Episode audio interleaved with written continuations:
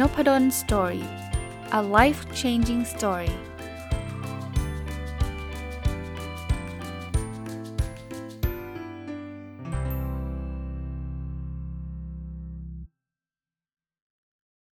วัสดีครับ ยินดีต้อนรับเข้าสู่นพดล story podcast นะครับ วันนี้หยิบหนังสือที่ชื่อว่า In Praise of Aging นะครับ แปลเป็นไทยชื่อว่าขอบใจวัยชรานะ มารีวิวนะ หนังสือเล่มนี้เนี่ยเขียนโดยคุณทาเมลชาเลฟแล้วก็แปลโดยคุณสดใสคันติวรพงศ์นะ ก็ต้องเก่าเก่าถึงนิดนึงนะครับ เห็นหนังสือเล่มนี้จากคุณแหม่มนะครับ หรือเรียกว่าพี่แหม่มก็ได้เนาะวีรพรนะครับ ซึ่งเป็นนักเขียนผู้หญิงนะครับที่ได้รับรางวัลซีไรส์สองครั้งนะน่าจะเป็นคนแรกและคนเดียว ผมก็ติดตามพี่แหม่มจากเพจพี่แหม่มนะครับ ก็ก็เห็นมีการพูดถึงหนังสือเล่มนี้ ส่วนตัวยังอาจจะยังไม่ได้เข้าสู่วัยชราสัทีเดียวนะก็อายุเลข 5 แต่ว่ายังยังวัยชราน่าจะหลังกเกษียณแหละคิดว่านะแต่แต่ด้วยความรู้สึกว่าเฮ้ยบางอย่างมันอาจจะต้องเตรียมตัวไว้ก่อน มันไม่ใช่ว่า พอเข้าไปเสร็จปุ๊บแล้วแบบอ้าวอ๋อ มันต้องเตรียมเรื่องนั้นเรื่องนี้อะไรเงี้ยอย่างอย่างยกตัวอย่างเร็วๆนะ อย่างเช่นเรื่องสุขภาพเงี้ย มันไม่ใช่แบบพอวัยชราเสร็จแล้วพอไปนั่งอ่านหนังสือเล่มนี้เขาจะบอกว่าโอ้ยต้องออกกำลังกายมาก่อนหน้านี้ 10 ปีแล้วมันก็จะช้าไปใช่ไหมก็เลยหยิบหนังสือเล่มนี้มาอ่าน ต้องบอกว่าลีลาการเขียนเนี่ยหรือภาษาที่แปลผมคิดว่าคนแปลแปลเก่งนะ แต่ว่าสไตล์การเขียนมันแนวแนวปรัชญา มันแบบมันไม่ใช่เขียนแบบ how to แบบทั่ว ๆ ไปอะแต่มันก็ไม่ถึงกับอ่านยากแบบ อ่านไม่รู้เรื่องอะ่ะมันไม่ไม่ใช่นะอะผมผมยกตัวอย่างคำพูดเนี่ยเนี่ยลองเปิดมาสักหน้าหนึ่งแล้วจะตัวอย่างคำพูดว่าประมาณนี้นะเขาเขียนบอกวีรบุรุษไม่ใช่คนที่เอาชนะความกลัวด้วยการกดข่มหรือไม่สนใจมัน แต่หากแต่เผชิญกับมันอย่างเต็มที่เต็มกำลังและผ่านพ้นได้อย่างปลอดภัย คือคือสำนวนประมาณเนี้ยสำสำนวนแบบอย่างเงี้ยเออผมอ่านตอนก่อนนอน นะผมว่าหนังสือประมาณนี้นะต้องก่อนนอนมันจะอ่านแล้วมันจะแบบไม่ใช่ง่วงนะ มันจะอ่าน แต่มันมันง่วงอยู่แล้วล่ะ คือผมผมอ่านหนังสือก่อนนอน ผมก็ง่วงทุกทุกเล่มอะแต่ว่ามันเหมาะกับการแบบนิ่งๆ เงียบๆ แล้วก็แบบ ค่อยๆ ใช้คำว่าอะไรเดีอะค่อยๆ อ่าน ค่อยๆ ค่อยๆ สืบค้นไปเรื่อยๆ อย่างเงี้ย มันจะดำดิ่งอะ่ะ เออเออผมใช้คำแบบแบบนั้นก็แล้ว จบนะไม่ไม่ไม่ไม่ได้อ่านยากเย็นขนาดนั้น แต่ก็ไม่ใช่อ่านแบบเอ่อวัยชราสิ่งที่ควรทำข้อที่ 1 ข้อที่ 2 มันมันไม่ได้ออกมาเป็นทำนองนั้นนะครับ ก็อ่านเสร็จปุ๊บก็วางทิ้งไว้สักนิดหนึ่งจะบอกวางไว้ให้เย็น จริงๆ ไม่หรอกคือขี้เกียจเขียนสรุป คือไม่ใช่ขี้เกียจหรอกมันมีเวลาน้อยอะ่ะคือคือทำงานสอนนู่นนี่นั่นบางทีก็เหนื่อย แล้วก็เดี๋ยวไว้ว่างๆจะมาสรุปก็วันนี้ก็สรุปละ อวันไหนสรุปก็เอามาจัดพอดแคสต์นะ เพราะว่าอย่างที่ผมเคยเล่าให้ฟังเนะจัดพอดแคสต์มันไม่ใช่แบบอันจบจัดเลยอะไรเงี้ยมันก็ยากหน่อยยกเว้นหนังสือที่มันแบบอ่านสั้นๆ ง่าย ๆ ก็อาจจะง่ายหน่อย ผมก็ส่วนใหญ่จะต้องมาเขียนสรุปอีกทีหนึ่งแล้วก็มาจัดอะก็เล่ามาสนานนะ เอาบทสรุปกันไปเลยนะครับ สไตล์ผมก็เป็นข้อๆนะ ว่าผมอ่านแล้วผมได้ความคิดอะไรบ้าง ข้อที่ 1 ผมเขียนสรุปไว้ในเพจส่วนตัวผมนะ ใน Facebook ส่วนตัวบอกว่า ความแก่เป็นเรื่องปกติที่เกิดขึ้นกับทุกคนบอกอาจารย์ไม่ต้องสรุปได้ไหมอืมจริง ๆ มันมันมันมันดูเหมือนกับทุกคนก็รู้อยู่แล้วนะว่าความแก่เป็นเรื่องปกติอะแต่บางทีเราไม่ยอมรับ อันนี้ผมสะท้อนคิดมานะ เอาเอาง่าย ๆ นะ บางทีบางคนก็พยายามพยายามสุดสุดวิธีที่จะไม่ให้ตัวเองแก่ หรือบางคนพูดว่าแก่โกรธอีก คือคือแก่คือคือคือเรื่องปกติอะแต่มนุษย์บางทีมันก็ ผมเข้าใจนะ คือผมไม่ได้ว่าเลยนะ ที่จะมีความรู้สึกแบบนั้น บางทีมันก็เขาใช้คำว่าแบบพยายามจะหยุดเวลาไว้ นี่นี่ล่าสุดนะ อันนี้ไม่ได้ว่านะ ผมชื่นชมด้วยนะว่าโหมีรูปของอคุณอภัสราของสกุลเนะี่ยซึ่งเป็นอดีตนางงามจักรวาลคนไทยคนแรกเลยมั้งก่อนคุณพรทิพย์นาคิรันกนกเนาะอายุ 75 ครับ ผมเห็นรูปแล้วแบบ โอ้โหคือเอาเป็นว่าผมจำไม่ได้ครับว่าเป็นเป็นคุณอภัสรา นะครับหน้าสาวมาก แต่ก็ไม่ได้ไม่ได้ว่าท่านว่า เอ้ยก็ไม่ควรควรจะให้แก่ไม่ใช่ถ้าท่านทำได้สาวขนาดนั้นก็ก็เก่งอะดูแลตัวเองดีนะดี กลับมาครับข้อสรุปข้อนี้ก็คือว่าไม่ช้าก็เร็วครับ ไม่ว่าจะใครก็ตาม คือความแก่เป็นเรื่องปกติ มันก็ต้องเกิดเกิดขึ้นกับทุกคนนะครับ มาถึงข้อที่ 2 อืมข้อนี้ผมเห็นด้วย แต่ก่อนเนี่ยไม่ค่อยคิดถึงเรื่องนี้สักเท่าไหร่ แต่ว่าพออายุเยอะขึ้นเยอะขึ้นเยอะขึ้นเนี่ยก็รู้สึกว่าเออใช่ สิ่งที่น่ากลัวกว่าความแก่คือการเจ็บป่วยทำไมทำไมการเจ็บป่วยมันถึงน่ากลัว เพราะว่ามันทำให้เราสูญเสียอำนาจในการควบคุมชีวิตเรา จริงๆ คือมนุษย์ตอนตอนหนุ่มสาวเนี่ยหรือตอนไม่ต้องหนุ่มสาวว่าตอนแบบวัยกลางคนก็ได้ส่วนใหญ่นะต้องบอกส่วนใหญ่เนี่ยเราควบคุมชีวิตเราได้เกือบร้อยเปอร์เซ็นต์ เราอยากจะเดินไปไหนเราก็เดิน ควบคุมไม่ได้หมายความว่าเราจะต้องรวยล้นฟ้านะ ควบคุมหมายถึงว่าร่างกายเราอะเราอยากจะวิ่งก็วิ่ง ใครอยากจะไปมาราธอนก็ไปนะคือคือร่างกายส่วนใหญ่แล้วกันก็คงมีบ้างบางคนที่แบบว่าเดินไม่ไหวอะไรเงี้ยก็มีบ้างแต่ว่า ส่วนใหญ่เราควบคุมชีวิตเราได้ได้ได้เยอะกว่า พอเราแก่ตัวลงเนี่ยหลายคนก็จะเห็นนะที่อาจจะเริ่มมีอาการเจ็บป่วยใช่ไหม เดินชักไม่ไหวแล้วอะนะครับแป๊บเดียวก็เหนื่อยหรือหรือมากกว่านั้นบางคนก็อาจจะต้องนั่งรถเข็นต้องอะไรอย่างเงี้ยก็อาจจะเป็นสิ่งที่หลายคนก็ก็ไม่ค่อย happy เนาะมันก็ไม่มันอยู่ใน stage ที่แบบหลายคนก็ไม่อยากให้ให้ให้ตัวเองไปถึงตรงนั้นนะครับ แต่ว่าผมผมมองแบบนี้นะว่าจริง ๆแล้ว เอางี้ผมให้กำลังใจแบบนี้แล้วกัน ใครที่ฟังผมอยู่แล้วอายุเยอะๆนะครับ ถ้าวันนี้ท่านยังเดินได้อยู่ ท่านยังพูดคุยได้ตามปกติอยู่เนี่ยต้องจะเรียกว่าขอบคุณ ขอบคุณใครก็ไม่รู้แหละ ขอบคุณว่าชีวิตท่านท่านดีกว่าหลายคนมากๆนะครับ ที่ท่านยังพูดคุยได้ ท่านยังเดินได้ท่านยังออกกำลังกายได้ท่านทำอะไรได้หลาย ๆ อย่างนะคนที่เอ่ออาจจะเริ่มทำอะไรไม่ได้บางส่วนแล้วก็ต้องบอกว่ามันก็เป็นเรื่องธรรมชาติของมนุษย์นะที่มันจะอยู่ถึงจุดนี้อันนี้อันนี้ก็ผมผมต่อยอดให้จากข้อที่ 2 นะครับ ข้อที่3อ่าข้อนี้เนี่ยเป็นไม่ใช่เรื่องแค่กายภาพเป็นเรื่องของจิตใจนะผมเขียนสรุปจริง ๆ ไม่ใช่ความคิดผมนะมันมาจากหนังสือนะแต่ผมก็มาต่อยอดแล้วก็พูดคุยกันต่อนะคือเขาบอกว่าไม่ใช่แค่ร่างกายเท่านั้นที่จะเปลี่ยนไปเมื่อเราแก่นะที่เคยแบบหนังแบบเต่งตึงก็เหี่ยวย่นหรือว่าอย่างที่ผมบอกนะกล้ามเนื้อที่เคยแบบแข็งแรง มันก็เริ่มไม่แข็งแรงเนี่ยมันยังมีอีกสิ่งหนึ่งที่เปลี่ยนไปคือสถานะทางสังคมของเราครับ ที่หลายคนชอบบอกว่าหัวโขนนึกภาพไอ้ช่วงที่มันเปลี่ยนไปมากที่สุดเนี่ยคือช่วงเกษียณนะครับ เกษียณเนี่ยหลายคนเนี่ยทำงานอยู่ในองค์กรเนาะก็เป็นที่นับนับนับหน้าถือตา มีคนชื่นชม เป็น CEO ของบริษัท ถ้าใครอยู่ภาคราชการก็เป็นอธิบดีปลัดกระทรวงรองอธิบดีอะไร คือตำแหน่งใหญ่โตกันทั้งนั้นเลยอะเนาะ ยิ่งใหญ่โตยิ่งมีอาการแบบนี้เยอะคือ วันหนึ่งวันที่หนึ่งกันยาใช่ไหมแล้วก็ก็ก็จะหมดเอ้ไม่ใช่ดิสากันยานะหตุลาเนี่ยเขาเขาจะเป็นปีงบประมาณนะเขาก็จะเกษียณพอเกษียณเนี่ยไอ้ตำแหน่งนั้นมันจะหายไปวับเลย มันจะไม่ใช่อธิบดีแล้ว มันจะไม่ใช่เอ่อเอ่อ CEO แล้วไม่ใช่ผู้บริหารระดับสูงต่อไปละเรากลายเป็นคนคนหนึ่งที่มาอยู่บ้าน ไออาการนับหน้าถือตา ไอคนที่จะมาอวยมาห้อมล้อมมันก็จะลดลง เอ่อตอนเกษียณใหม่ๆยังไม่ค่อยรู้สึกเท่าไหร่นะ อันนี้อันนี้ส่วนตัวผมไม่ได้เป็นมีประสบการณ์ตรงเพราะยังไม่เกษียณนะครับ แต่ว่าเข้าใจว่าหลายคนคงผ่านกระบวนการแบบนี้ก็คือ เกษียณใหม่ๆก็ยังมีคนจำเราได้ ยังมีคนไปแบบพาเราไปเลี้ยงเกษียณนู่นนี่นั่นอะไรเงี้ย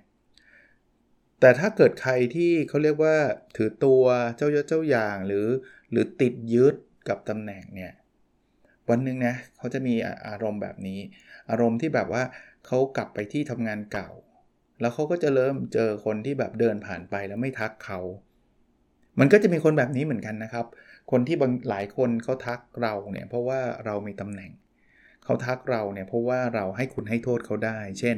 เราเป็น CEO เนี่ยเราจะโปรโมทใครไม่โปรโมทใครก็อยู่กับเรา เพราะฉะนั้นเนี่ยเขาก็จะแบบอุ้ยแบบพี่นอกพี่เทากับเรา วันหนึ่งเราหมดตำแหน่ง เราหมดอำนาจ เขาก็ไม่สนใจเรา ซึ่งถามว่าคนแบบนี้ดีไหมไม่ดีหรอกครับ แต่ว่ามันก็ต้องยอมรับว่ามันมี แต่บางคนรับไม่ได้ครับ เฮ้ยทำไมวะที่แบบ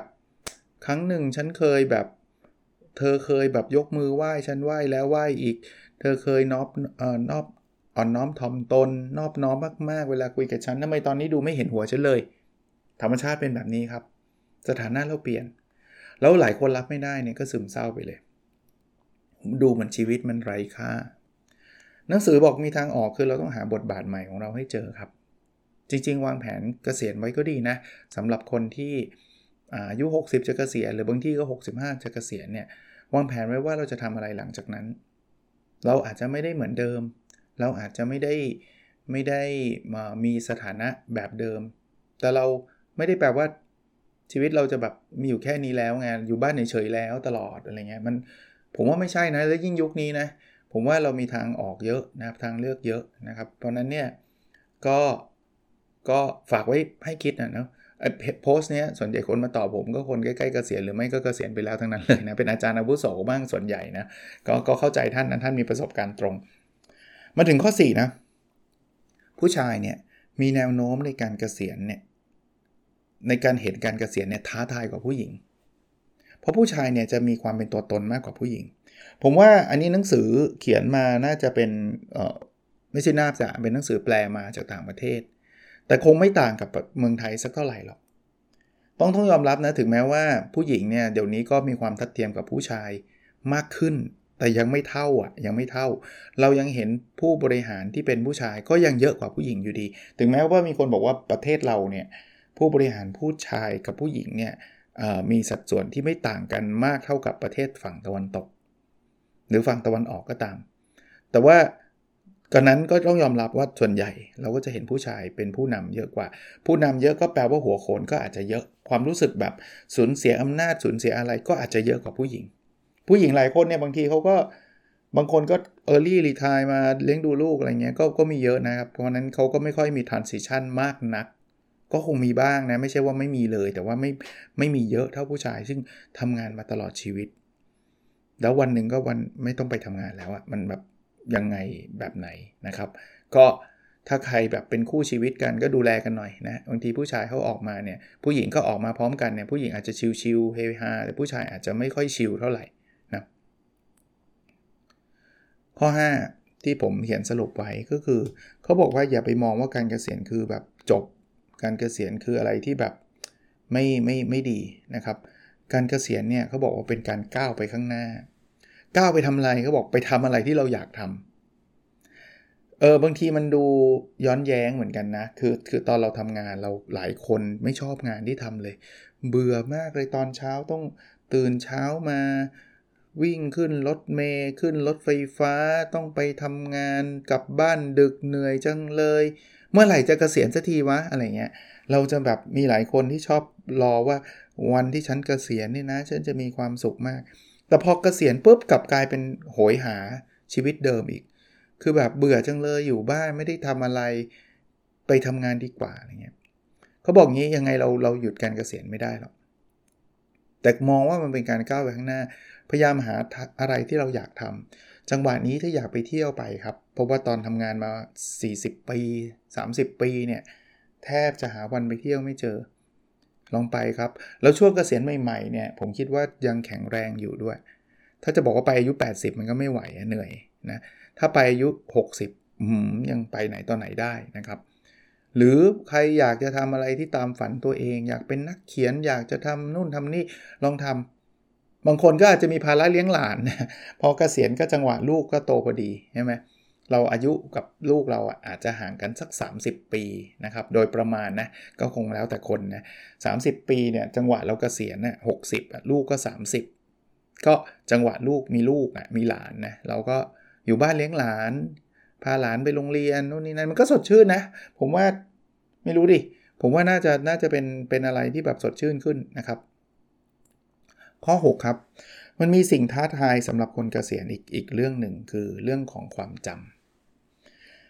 มีคนบอกเนี่ยแกแล้วหลงหลงลืมลืมอะมันจะมีแบบหลงลืมตามธรรมชาติธรรมดาทั่วไปกับหลงลืมแบบเป็นโรคนะคือถ้าหลงลืมตามธรรมชาติก็คงไม่มีอะไรที่เดือดร้อนมากนะัก แต่ถ้าเกิดเป็นโรคอะเช่นอัลไซเมอร์เงี้ยผมว่าต้องคนรอบข้างด้วยนะครับ เพราะว่าเจ้าตัวเองอาจจะไม่ไม่ค่อยสังเกตเท่าไหร่ แต่ว่าคนรอบข้างอาจจะต้องช่วยกันสังเกตว่าถ้ามันหลงลืมผิดปกติ ผิดปกติคือแบบ กลับบ้านไม่ถูกเนี่ยทั้งๆทที่แบบมันเป็นซอยที่บ้านที่แบบเดินไป 40 ปีอะแล้ววันหนึ่งแบบอยู่ไหนเนี่ยเราอยู่ไหนเนี่ย ถ้ามันเป็นแบบนี้รีบไปหาหมอนะครับ ถึงแม้ว่าณวันที่ผมอัดเนี่ยยังไม่มียารักษาให้หายทันที กินยาปุ๊บจำได้เลยไม่มี แต่มันมียาชะลอนะครับ ถ้าเรารักษาตั้งแต่ตอนเนิ่นๆเนี่ยอาการมันก็จะไม่ไปไกลมาก มันจะค่อยๆพัฒนา แต่ว่ามันก็จะพัฒนาช้าหรือเร็วก็ว่ากันไป และหลายคนก็อาจจะไม่ได้ถึงกับแบบแย่นะครับ คือคือก็จะชะลอไปเรื่อยๆฮะ อาจจะมีอายุอยู่ยืนยาวโดย ก็หลงหลงลืมลืมมาก แต่ว่าก็ไม่ถึงกับติดเตียงอะไรเงี้ย เพราะฉะนั้นเนี่ยหาหมอเร็วก็จะช่วยได้นะครับ แต่ก็เตือนเตือนตัวเองด้วยถ้าใครอยู่คนเดียวว่าไปเอ๊ะฉันชักไม่ปกติเว้ย ฉันจำอะไรไม่ค่อยได้เลยไปหาหมอซะหน่อยนะครับ เดี๋ยวนี้ก็ ผมก็อ่านข่าวนะ พวกพวกอัลไซเมอร์พวกอะไรเงี้ย ก็ต้องบอกว่า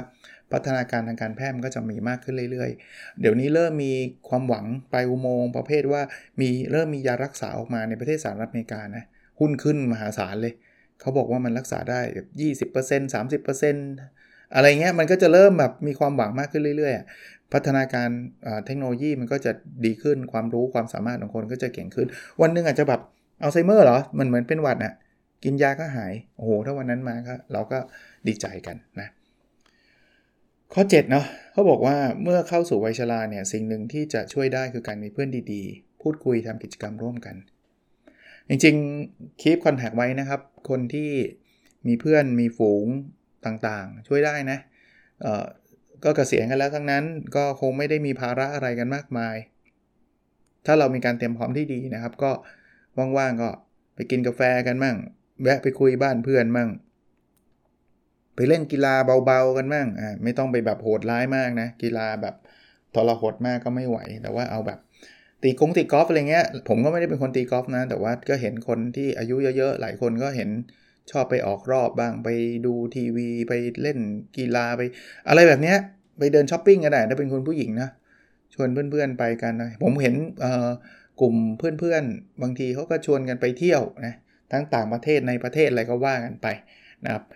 ก็ช่วยได้ หรือบางคนไม่สะดวกที่จะเดินทางไปก็โทรศัพท์คุยกับกับเพื่อนบ้างนะพวกนี้ก็จะช่วยทำให้เราผ่อนคลายได้ ข้อ 8 นะ ข้อนี้ก็สำคัญนะเขาบอกว่าเมื่อเราแก่ชราลงเนี่ย ให้เราเลิกกลัว เขาบอกเลิกได้ไงอะเขาบอกว่าให้คิดงี้ อะไรจะเกิดมันก็ต้องเกิด คือเรามีอายุอยู่ในโลกนี้มา 70-80 ปีแล้วเงี้ย คือไม่ต้องคิดเยอะแล้ว เอาเหอะ มีอะไรจะเกิดก็เกิดนะ เรา เราไปฝืนโลกไม่ได้ เราไปฝืนอะไรไม่ได้ เราแค่ยอมรับความเป็นจริงที่เกิดขึ้นนะครับ อันนั้นนะคือคือสิ่งที่หนังสือเขียนไว้นะว่า มันจะทำให้เรามีความกลัวลดลงนะครับ ลดลงนะ เออผมเคยเจอกับคนชราท่านหนึ่งนะ ท่านก็พูดว่า ท่านรู้สึกว่าตอนนี้มันคือกำไรชีวิตละ คือ จำไม่ได้ว่าอายุเท่าไหร่นะท่านอายุอายุเกิน 70 แล้วแหละแต่ว่าท่านก็บอกว่าอยู่มาได้รู้สึกท่านพูดตั้งแต่ 60 ปีมั้งเกิน 60 มาที่เหลือคือกำไรแล้วนะเราก็ใช้ชีวิตได้อย่างมีความสุขไปเรื่อยๆเนาะเราก็ไม่รู้เราชีวิตมันจะไปถึงไหน แต่ว่าก็ถือว่าเป็นกำไรล้วนๆแล้วไม่มีอะไรจะเสียแล้วอย่างเงี้ยผมว่าก็เป็นแนวคิดที่ดีนะฟังแล้วก็ดูมีสุขภาพจิตดีนะฟังแล้วก็มีความสุขดี มาถึงข้อ9นะ อันนี้ก็เป็นบทเรียนอันหนึ่งที่น่าสนใจนะครับเขาบอกว่า การถอยหนีความทุกข์เนี่ยเป็นเรื่องธรรมดา คือไม่มีใครหรอกที่เห็นความทุกข์แล้ววิ่งเข้าใส่นะครับ แต่เราไม่จำเป็นต้องขัดขืนความทุกข์แปลว่า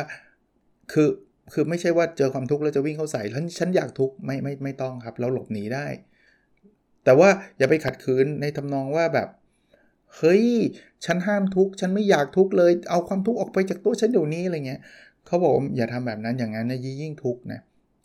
บอกเราไม่จำเป็นต้องชอบในสิ่งที่เราเจอครับ แต่เราควรรับมันไว้ด้วยความเข้าใจ มันเหมือนโลกก็เป็นอย่างนี้แหละ เออ เราไม่ชอบหรอกที่จะเห็นการเจ็บป่วย แต่โลกก็เป็นอย่างนี้แหละ ยอมรับมองด้วยความเข้าใจ เราอายุเยอะแล้วนะครับ ก็กลับไปที่ข้อที่แล้วนะ อะไรจะเกิดมันก็ต้องเกิดแหละ เราไปขัดขวางขัดแย้งอะไรไม่ได้ สู้เรามีชีวิตอยู่กับคนที่เรารักอย่างมีความสุขดีกว่า นะครับความสุขมันอยู่กับตัวเรานี่แหละ เราไม่มีใครเอาความสุขมาให้เราได้เนาะ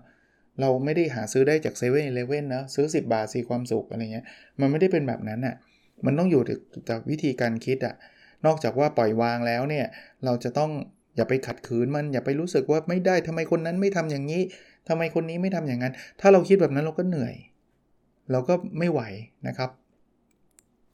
มาถึงข้อสุดท้ายนะเป็นข้อสรุปข้อสุดท้ายนะ บอกความแก่เนี่ยมันคือการค่อยๆ ถอยออกจากโลกครับ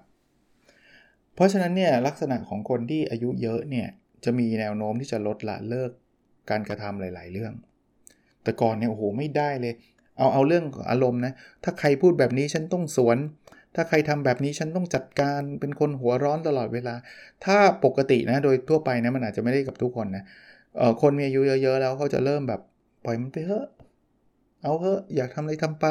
นี่คืออาการของลดละเลิก จะไม่ค่อยมีคนไปขวนขวายว่า ฉันอยากจะทำอายุ 80 ฉันอยากจะทำสตาร์ทอัพอะไรเงี้ยเราจะไม่ค่อยมีแล้ว เพราะเขาเขาไม่ไม่อยากจะ drive เพื่อจะแบบรวยหมื่นล้านอะไรอีกแล้วอะ่ะมันจะลดละเลิก แต่ไม่ได้แปลว่าลดละเลิกแล้วจะไม่ทำอะไรเลยนะเขาบอกว่าคือการที่เขาลดละเลิกเนี่ยจะทำให้เขาเนี่ยสามารถดื่มด่ากับประสบการณ์บางอย่างได้อย่างเต็มที่ เขาก็จะอินกับการที่ได้นั่งกินกาแฟ เหมือนกับ เป็นกิจกรรมสำคัญ หรือว่าอินกับการอ่านหนังสือ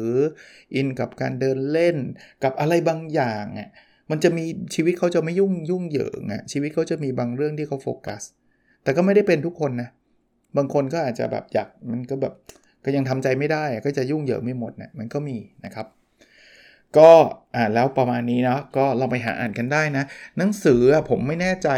ว่าจะมีจำหน่ายที่ร้านหนังสือมากน้อยแค่ไหน แต่ผมมั่นใจว่ามีแหละ แต่เพอเอิญผมสั่งจากออนไลน์นะครับ ก็ถ้าอยากสั่งก็ไป search ออนไลน์ดูก็ได้ In Praise of Aging นะ ขอบใจวัยชราเอ่อคนเขียนคือคุณคาเมลชาเลฟแล้วก็คนแปลคือคุณสดใส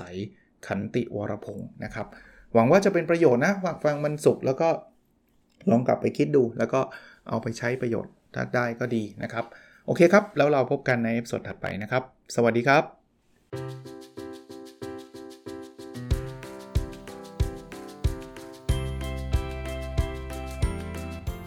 n o p a d o n Story a life changing story